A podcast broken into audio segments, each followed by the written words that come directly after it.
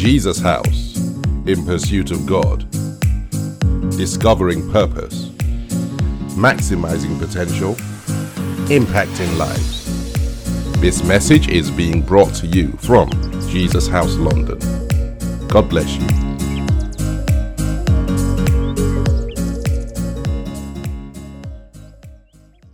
And so, Father, we just want to thank you and bless you for um, your faithfulness as we delve into your word. Breathe upon it, Heavenly Father. Let it challenge us and let it motivate us. Uh, let it chastise us where necessary. In Jesus' name, Amen. Amen. Just, just in case I forget, um, talking about community, um, there are many things we'll be doing um, over the summer to encourage uh, community. So please take advantage of them. Um, things we'll be doing where people can come with their families um, and, and build stronger, a stronger community. Um, amongst such things, um, uh, twice in the month of August, uh, we'll be converting this place into a, a movie theater. Um, and we'll, we'll, we'll have all the hot dogs and all the stuff out there. Um, and it's a wonderful opportunity to come out as a family um, on a day that isn't a Sunday uh, to watch a movie together and all the fellowshipping and the building of relationships, meeting new people that takes place. So please remember that you want to note those dates. The first one is being spearheaded and sponsored by our Connect groups. Um, and it's the, it's the movie Courageous. And it's, it's a beautiful family movie to, to see. And so you want to bring the, the, kid, the kids and you, you want to invite your friends and let them invite their friends um, on the 12th of August. And then on the 26th of August, um, it's the movie The Wait. Uh, the Wait was, was um, um produced, written and produced by uh, a friend of ours in the house, one of Pastor Denrile's closest friends, and someone I've known um, since I was a young teenager, uh, thereabouts. Um, and, you know, she's, she's achieved so much uh, in, in her chosen profession as a businesswoman and entrepreneur. And um, she stepped down, and one of the things she did was to turn her her attention to more creative things. And so she wrote this movie, which um, I think when we show it here, it will be the first time I think it's, be, it's been shown in the UK. It's, it's, it's, it's doing its rounds around the world, but um, this will be the first showing in the UK. So, yeah, you want to note those dates the 12th of August and the 26th of August. There'll be a bit more information um, about that. Well, let's go to the Word of God. Um, we, we are continuing from where we stopped last week. Um, if you were in church last week, uh, we, the, we shared a message uh, uh, um, around uh, the, the, the theme was the silent killer. Um, and we talked about, of course, in the natural sense, we talked about high blood pressure being the silent killer.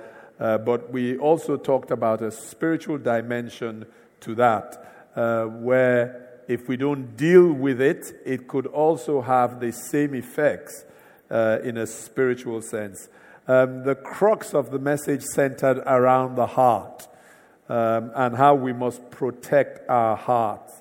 And so we want to carry on from there with today's message.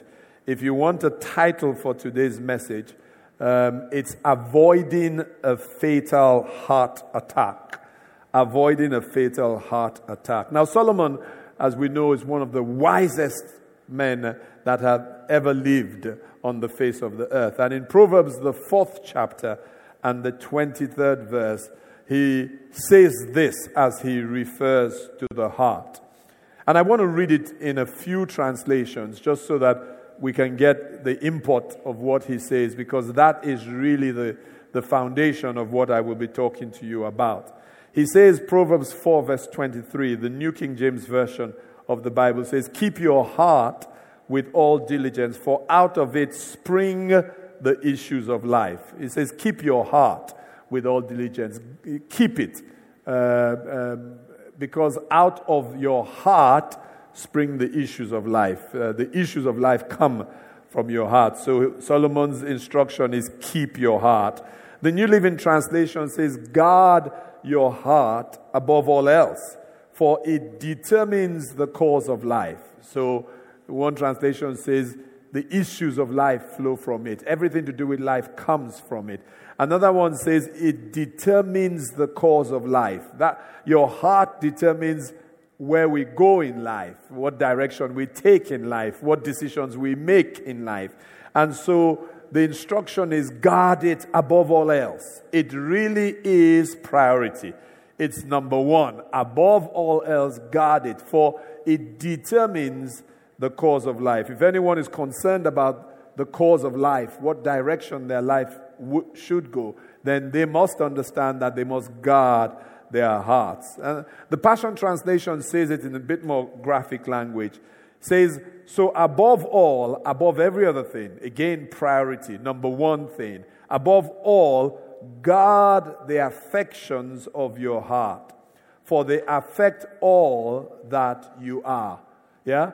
All that I am, all, all, all, all that you are, the totality of our person comes from that place, our heart. So the Bible says, God protect the affections of your heart. It goes on to say, pay attention to the welfare of your innermost being. Uh, that tells us that apart from what we see, there's, a, there's another part of you, your innermost being.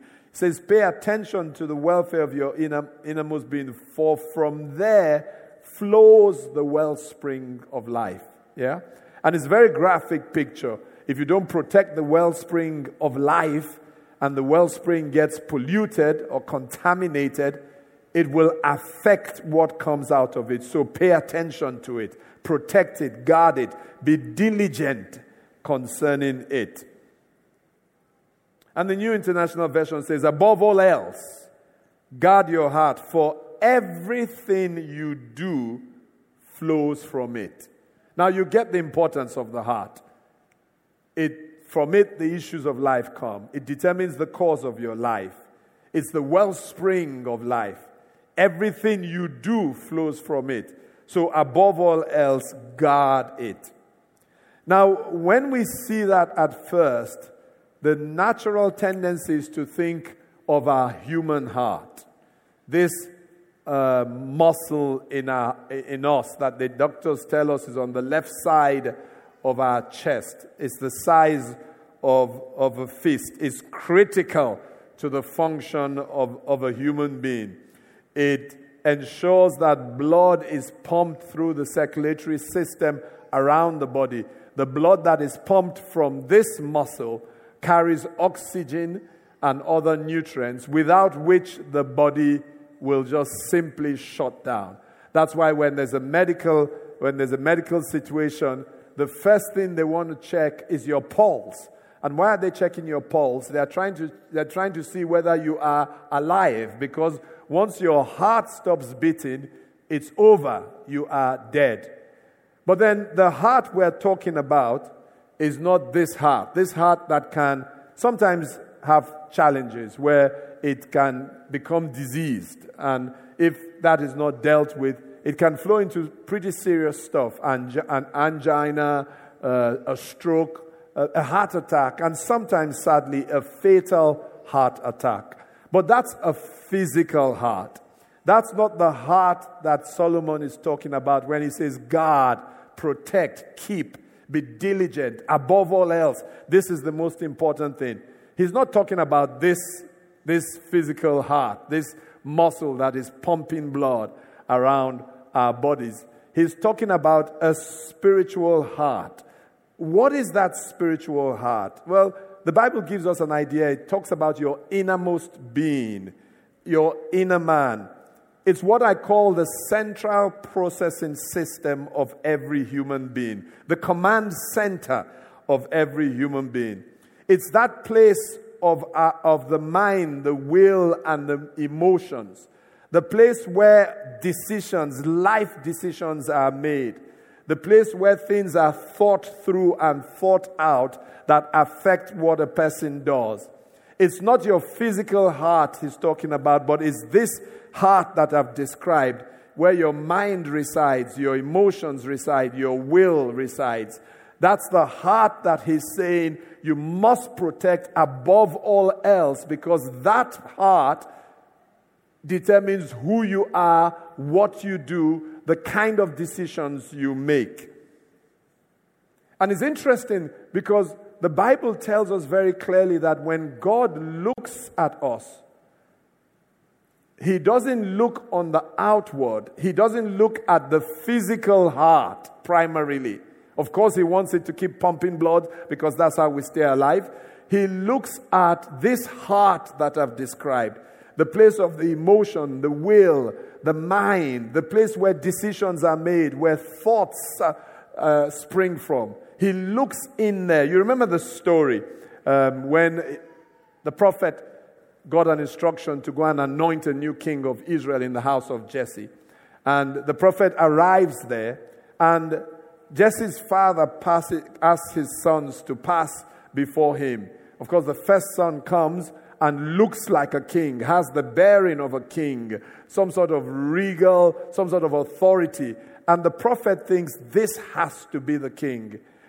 But God says to him, That's not the king. And, and about six other brothers, seven of them altogether, pass before the prophet. And each one had external attributes that made the prophet think this is the king. But then all of them pass through, and God says none of them is the king. And then God crucially says to the prophet in, in 1 Samuel, the 16th chapter and the 7th verse, he says to him that people judge by the external appearance, by the outward, but he says, I, God, look at the heart. I judge by the heart. So, how does God deal with us? He looks into our heart but it's not the heart that's the physical heart, it's that place of our minds, our, our, emotions, our will. That is where God shines his torchlight, his searchlight on. You know, in, Jer- in Jeremiah, the 17th chapter and the 10th verse, the Bible says, But the Lord searches, but I, the Lord, God says, search all hearts and examine secret motives. You know, we can act externally, we can we can, we can put things out for people, but when God wants to find out what is actually happening, He searches the heart and searches the secret motives, the place where that drives what we do and why we're doing it. And then he goes on to say, I give all people their due rewards according to what their actions deserve. Yeah? He searches the heart. Now, last week we spoke about certain symptoms. And we said when these symptoms exist, they beg a question. It's the way doctors work. You know, you go to a doctor and you say you have certain symptoms. The doctor has been trained when he sees certain symptoms to, to, to think it could be this or this because of these symptoms.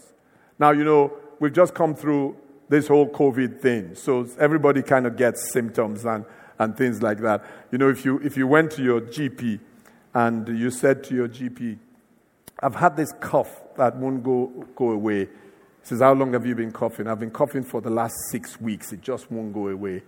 And then you say to him, I've also had a terrible fever, temperatures that I've, I've never had before, and my body is aching. And then also, I found out I'm short of breath. I climb the stairs and I can barely breathe. And, and, doctor, do you know? My chest is full of phlegm. How many know as you're talking, the doctor is taking steps back? Because without a doubt, this guy has COVID. You know, frankly, you don't even need a doctor.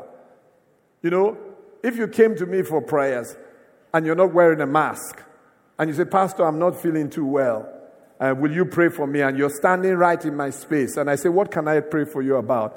I say, Well, Pastor, I don't know, but I've just been coughing, coughing, coughing. And then you say, You know, I'm Pastor, I can't understand it. I just take a few steps and I'm out of breath. And then you say, Oh, PI, you know, it's actually, do, have you ever had phlegm on your chest? My chest is filled with phlegm. When I cough, I cough phlegm out. And then you say, and I just can't understand the fever, Pastor. How many know that I'm going to be stepping back as I'm praying for you, that the Lord heal you, because I don't need a doctor to tell me that more likely than not, with these symptoms, you have COVID. Yeah, that's how symptoms work. They point towards something. So last week we spoke about 15 symptoms that might beg the question is this heart diseased? Are we dealing with a heart disease? And we went through all those, those, those, those 15 symptoms. The first one we said was where your Christian walk has become routine, it's mundane, it's dull, it's dry. You're going through motions. You know you're going through motions. You're really leading by your head now. The only reason you're there or, or going through the motions is because your head, common sense tells you this is what to do. That your Christian life has been reduced to that common sense. When we find that, we say this symptom points towards a, a heart disease. Number two, where you have lost the passion, the fire, the zeal that you had for the things of God. Especially when you can remember that it has not always been so. You can remember a time when you were passionate, zealous, on fire. No one had to encourage you. You were the one encouraging others concerning the things of God. But now it's no longer the case. Number three, when you no longer take steps of faith, you no, you no longer live by faith. Yes, you're a Christian. Yes, you go to church. Yes, you belong to this church. But you look at your life, and every decision you take is by your intellect and by your natural senses. You've become safe in your walk with God. The whole concept of taking a step of faith and trusting God, the concept of moving without it all adding up, the concept of holding on to God and believing God is an alien one now. Everything must be calculated, analyzed, everything in place before you can take a step in, in areas of your life.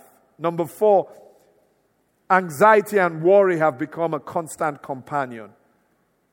You're constantly anxious, anxious about everything, worried about everything, worried about life and the things in life.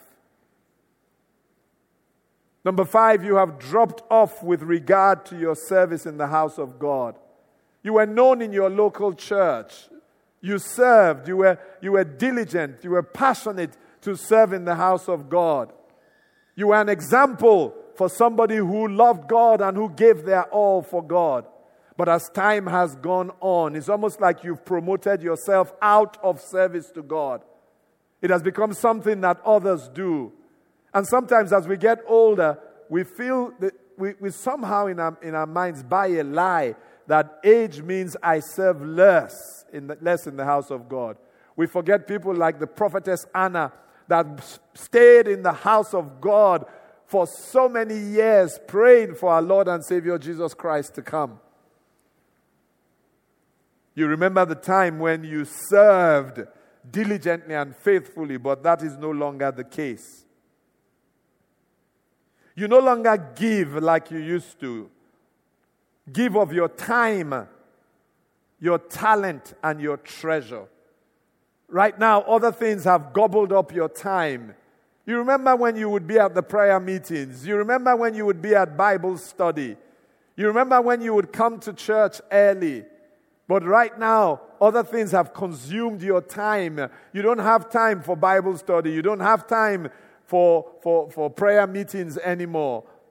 You don't have any time for the things that you used to give your time to. You don't have time to help volunteer. You don't have time to help outside church. You used to do that at the start. You remember the men's fellowship, how you were part of the men's fellowship. When was the last time you went, sat down with a group of men to encourage yourselves as you chart your course in life? And you certainly don't give any more of your talent. In the early days, you used to give of your talent. Yes, you have an entrepreneurial mind. You're a businessman. You wanted to help others in church progress in that area. you have got computer skills. You've volunteered it. You've, you've got certain talents that God gave you, graciously bestowed on you.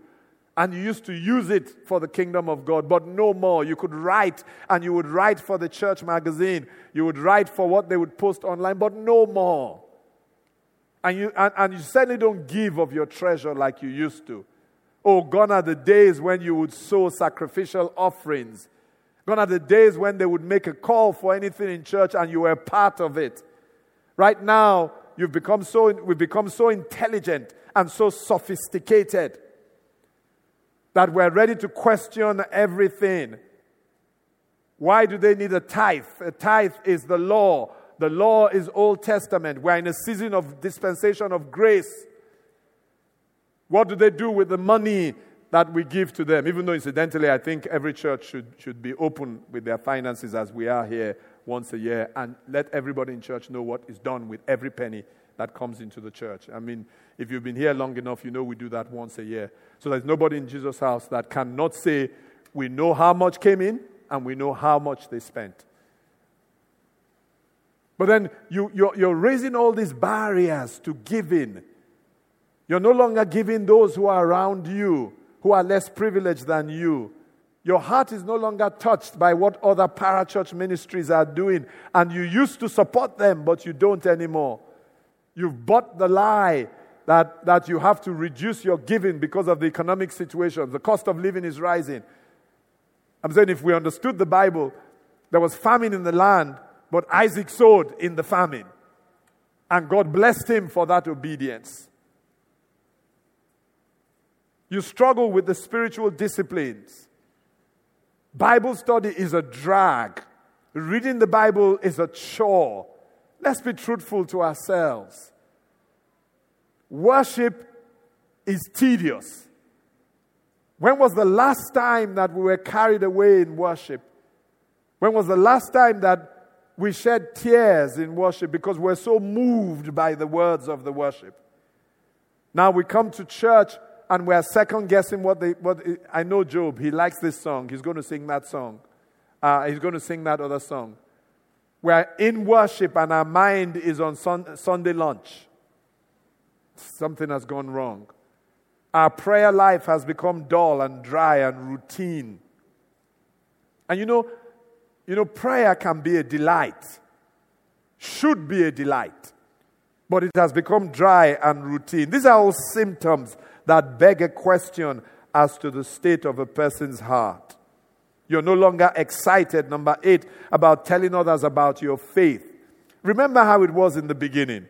I remember how it was. And I even chastised myself. I couldn't wait to tell everybody that I had met Jesus. Excited about telling everybody. Nobody could sit next to me. You were going to have to hear that I had met Jesus. But after a while, this can become dull. We can become deadened we start to go through routine and motions. So much so that you can actually have a Christian in an office and people don't even know that the person is a Christian. What a tragedy. You don't tell any, any testimonies anymore of what God has done. One of the things that commended the psalmist to God made him a man after God's own heart was the way the psalmist told testimonies. The, the Psalms are full of his testimonies. Come and see what the Lord has done. When last did you ask people to come and see what the Lord had done in your life? To come and hear what the Lord had done? You know, it is so bad that God does things now and we attribute it to other people. It must, it must hurt God's heart. He blesses you, but it's the uncle or the father or the, or, or, or, the, or, the, or the office that blessed you. He saves you, but we attribute it to somebody else. He moves in a particular way, but we are so deadened, so diseased in our hearts that we can't even see that this is the hand of God. May God deliver us. Where we are overcome by fear, fear of the future, fear of sickness, fear of failure, fear of success. The list goes on and on, paralyzed by fear. And you know, when, when, when there's fear, it means that there's no faith because fear and faith are, are, are flip sides of a coin. I'm afraid because I don't trust God. When we're not content with life. You know, this, was, this, is, this, this, this is a Christian virtue, contentment, that has gone out of the window. You know, um, my wife and I were playing a CD in the car that someone made for us. And it was um, a CD supposedly of Christian songs out of Nigeria. I'm not kidding. Shola will tell you. The songs all had one thrust a car, some money, a house, a wife, a child. So uh, that's what the songs were about. Different expressions of them. The focus was these material things and, of course, the other blessings. So when that becomes the focus, contentment is, is alien to that kind of Christian culture. Because the, the culture has, has taken, been contaminated by a worldly culture where the only testimony that matters is that I bought another car that's an upgrade from the car that I was driving.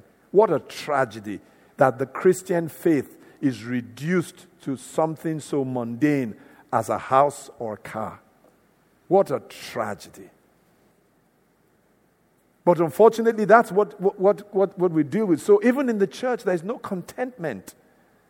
People are competing with each other. Pressure is put on, especially on a younger generation, to try to measure up to standards that, that nobody should put them under pressure for. And they put themselves under pressure. So things like godliness with contentment being great gain are scriptures that we don't even want to hear. The heart is diseased. Where you find loving others a challenge. This love of God that we receive and give is challenging. Where you don't have joy or a person doesn't have joy. The Bible says the joy of the Lord is our strength. That's the hallmark of a Christian should be the hallmark of a Christian. That part of what our Christianity gives us, part of what made us a specimen, was that in the midst of it all, we have joy. People couldn't understand that. You're going through the same challenges, but how come you're still so positive? How come the glass is still so uh, always half full, not half empty? And when we, str- when we are overcome and overwhelmed by life circumstances. And lastly, when we struggle to obey the word of God. You know, all these are symptoms. If I was a doctor and you came to me with these symptoms, the first thing I would be saying is let's make sure that your heart is not diseased. And you know, the Bible actually puts all this in perspective with six different hearts. And in these six different hearts, you will find every one of these, sim- these symptoms will lead to one or two of these hearts. The first one is a deceitful heart. Pro- Psalms 12, verse 2 says, Neighbors lie to each other, speaking with flattering lips and deceitful hearts. Where there's a deceitful heart, the heart is diseased where there's a heart that has in it lying and cheating and duplicity and scheming and manipulation, the heart is diseased. And you know, when I say deceitful, the tendency is to think of others. That's with a message like this, we can sit smugly and think, that's really bad, deceitful heart. But let's, let's think about ourselves. Let's think about the relationships we have. It says there, neighbors lie to each other. So let's think about it. Husband and wife, friends. Let's let the Holy Spirit search our hearts. Don't worry about the person next to you. But is there deceit in your heart? Are you cheating? Is there scheming and manipulation in your heart? Business arrangements. We are the people of the kingdom where our yes is yes and our no is no. That's how we should be. See how far we have fallen that that is not the case. So, where there's a deceitful heart, the heart is diseased.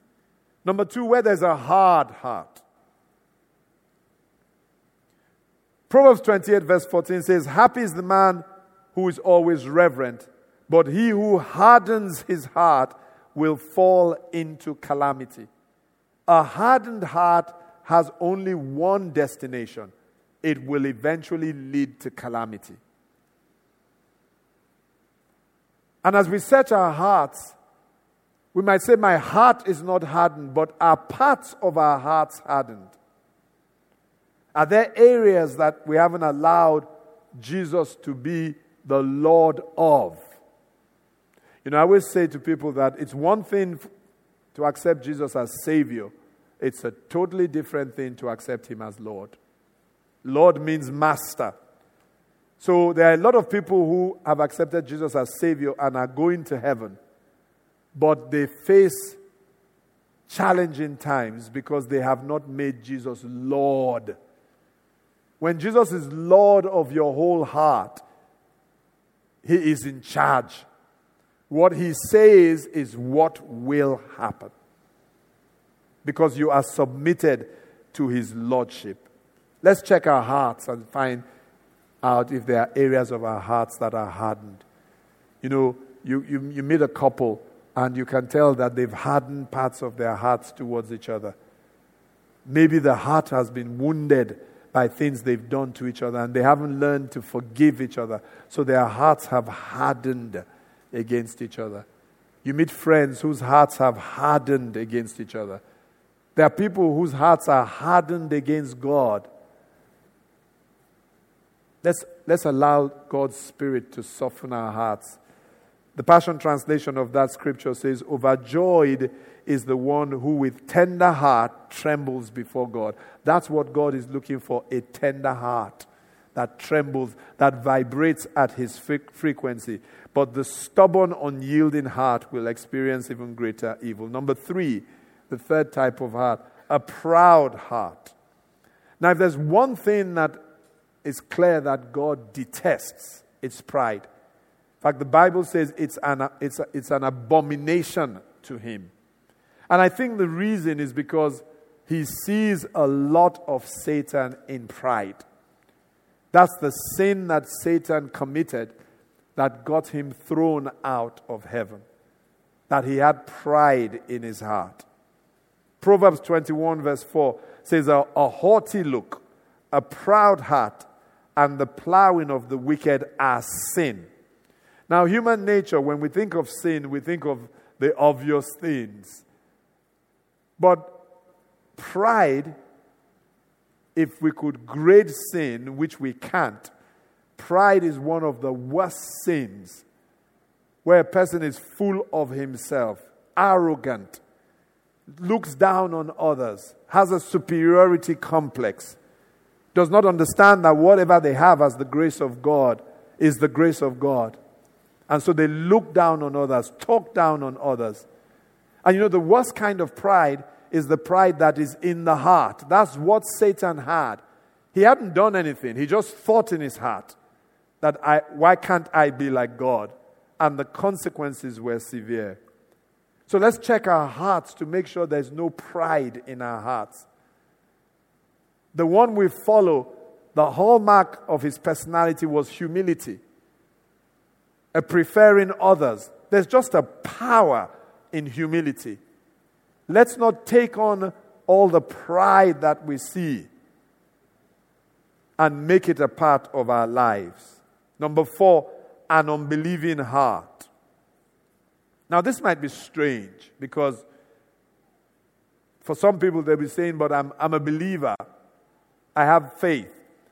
Now, the interesting thing is, you, you, you have this phenomenon of an, an unbelieving believer. So we've got to search our hearts because where there is unbelief, it totally completely hampers what God would want to do with our lives. Because unbelief is really us telling God in no uncertain terms that we don't trust you. Anxiety and worry is a byproduct of unbelief. We don't trust you. We are not sure you can do it. The writer of Hebrews puts it this way in Hebrews 3, verse 12. It says, So search your hearts every day, my brothers and sisters. The Passion Translation. And make sure that none of you has evil or unbelief hiding within you, for it will lead you astray and make you unresponsive to the living God. Just the fact that I have unbelief, that I don't trust God. You know, it's interesting how we will say, with God, nothing is impossible, but we've decided that there are some things that God cannot do. This is too bad for you, God. My marriage is too messed up, God. But you can do all things, but you can't sort out this, my husband.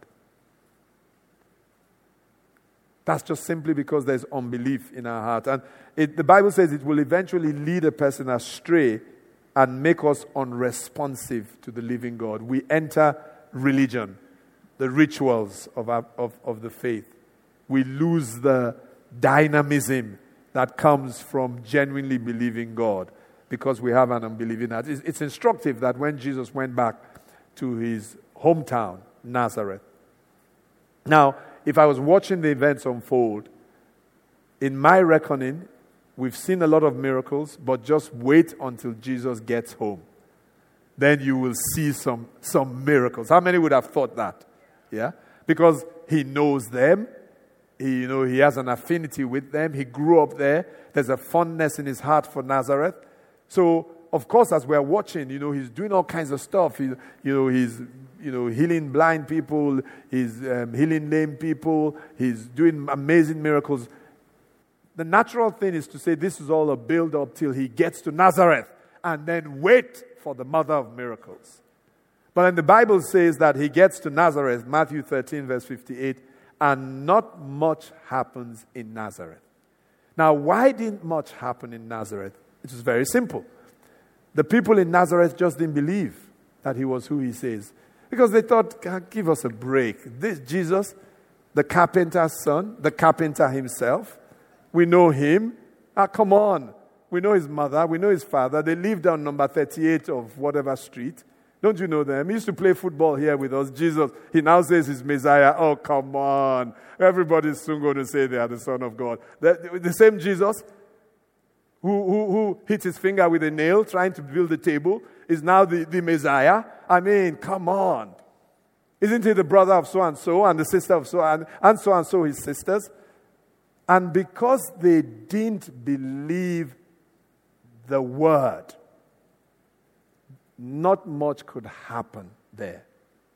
When we don't believe the word of God, He's giving us the word. The word is a representation of, of the word, Jesus. When we don't believe this word of God, not much can happen in our Christian life when we take it for granted, when we trivialize it, when we don't wake up every day and know that this word is sacred, we open the Bible to hear from God. You know, people are running all over the place looking for all kinds of magicians who can see for them and hear for them. And I'm saying you will get into trouble. He has said enough to us in His Word Take that Bible and hear from Him. When you open the Bible, you're opening not an ordinary book, you're opening the Word of God. Let it speak to you. You don't need to run around looking for all kinds of magicians to speak to you. Let the Word of God speak to you every day as you read it. Number five, a cold heart. Matthew 24, verse 12. There will be such an increase of sin and lawlessness that those whose hearts once burned with passion for God and others will grow cold. Their heart once burned. There was a time when they were zealous, on fire. There was a time when their faith was contagious. You stayed in their atmosphere and you were infected positively by what they carried. There was a time when they were the yardstick for dedication, loyalty, and commitment. There was a time when we marveled at the strength that they had to do the things of God. They had passion then. There was a time when they spoke, their words carried so much weight because of the passion with which they spoke. There was a time when you looked into their eyes and, and as they talked about Jesus, and their eyes were not dead, their eyes were alive with the passion of what they had in them. But that was some time ago. Now they are lifeless, their words are empty, they are dull. There's no spring in their step when they're coming to church anymore. They come in at whatever time they like. It's become a routine. Something has died. The flame, if it hasn't been extinguished, is flickering on its last breath. The heart has grown cold. And number six, these are diseased hearts, an unclean heart. The psalmist says in Psalms 51, verse 10, Create a new clean heart within me. Fill me with pure thoughts and holy desires ready to please you. You know, we can all look apart on the outside. But do you know that only God knows what is really in our hearts? Sometimes I fantasize as to what church would be like if, as you came in, we gave you a gadget that you plugged to your heart. And when I'm up here, including mine, plugged to my, to, to my heart, I can press any button and it will show your heart on the screen. How many know that if we, did, if we said we are doing that next Sunday, 70% of you will not be in church? How many agree with me? Yeah? Because our hearts are not clean. We look the part outside, but what is really in our hearts? Now, the interesting thing is that there's, there's, there's, there's, a, there's, there's, an African word, they say you're forming for someone. Yeah? We can, we can fake it for each other, but how many know we can't fake it for God? God sees the heart. So God says to us, clean up your heart. We lift holy hands and act the sanctimonious part. But on our hearts are things that would make a sailor. A sailor would even be challenged with what is, what is on some of our hearts. The guy says hello to the sister in the foyer. Ah, hi, my sister. In his heart, he's undressing her. Something has gone wrong. And it's not just sexual things, sexually impure things. It's when the heart is unclean towards each other. Oh, my sister, I really love your hair. Very nice hair. Where did you make it? But the heart is saying, Look at you. I wonder where you got the money for this hair. Doesn't even look good on you. It happens. The heart is just not right. I wish you well, but my heart is not wishing you well. My heart is jealous or envious. The heart is not clean. These are diseased hearts. So let's check our hearts. Let's allow the Holy Spirit to start the process of this surgery that I believe He will perform on our hearts. Ezekiel, the 36th chapter, as I bring this to a close. I will give you a new heart, verse 26, and put a new spirit within you. I will take the heart of stone out of your flesh and give you a heart of flesh. Let's prepare on, in this series for God to do a heart surgery on us. to heal diseased hearts, wounds in our hearts, things that we picked up along the way from circumstances, from encounters, from things that went wrong as we grew up. And so our hearts have become diseased. We want to avoid a fatal heart attack. And the way to do that is to allow the surgeon to come into our hearts and to start to perform the surgery that only he can perform, where he takes out all the stony parts of our hearts and gives us a heart of flesh. Can someone say amen? Father, we just thank you and bless you. We glorify your name. Help us, Heavenly Father, by your Spirit to submit ourselves to the scalpel, to the knife of the surgeon, your Spirit, to take out everything that is not of you. And with all heads bowed, if there's anyone who hasn't given their lives to Jesus Christ and you want to do so, that's the start of this surgery of the heart, where you bring your heart to Him. You open up your heart and invite Him in. The surgeon comes to take residence in the part of you that he is going to do a work, a work in. And so, if you would open up your heart and receive Him as Lord and Savior, and you want to do so, why don't you just say this prayer with me? Heavenly Father, I receive your Son Jesus into my heart today. I give not just my life, but my heart to you, Heavenly Father. By your grace, I commit to turning away from anything that is displeasing to you, to live a life of obedience to you. I receive the gift of Jesus right now into my life.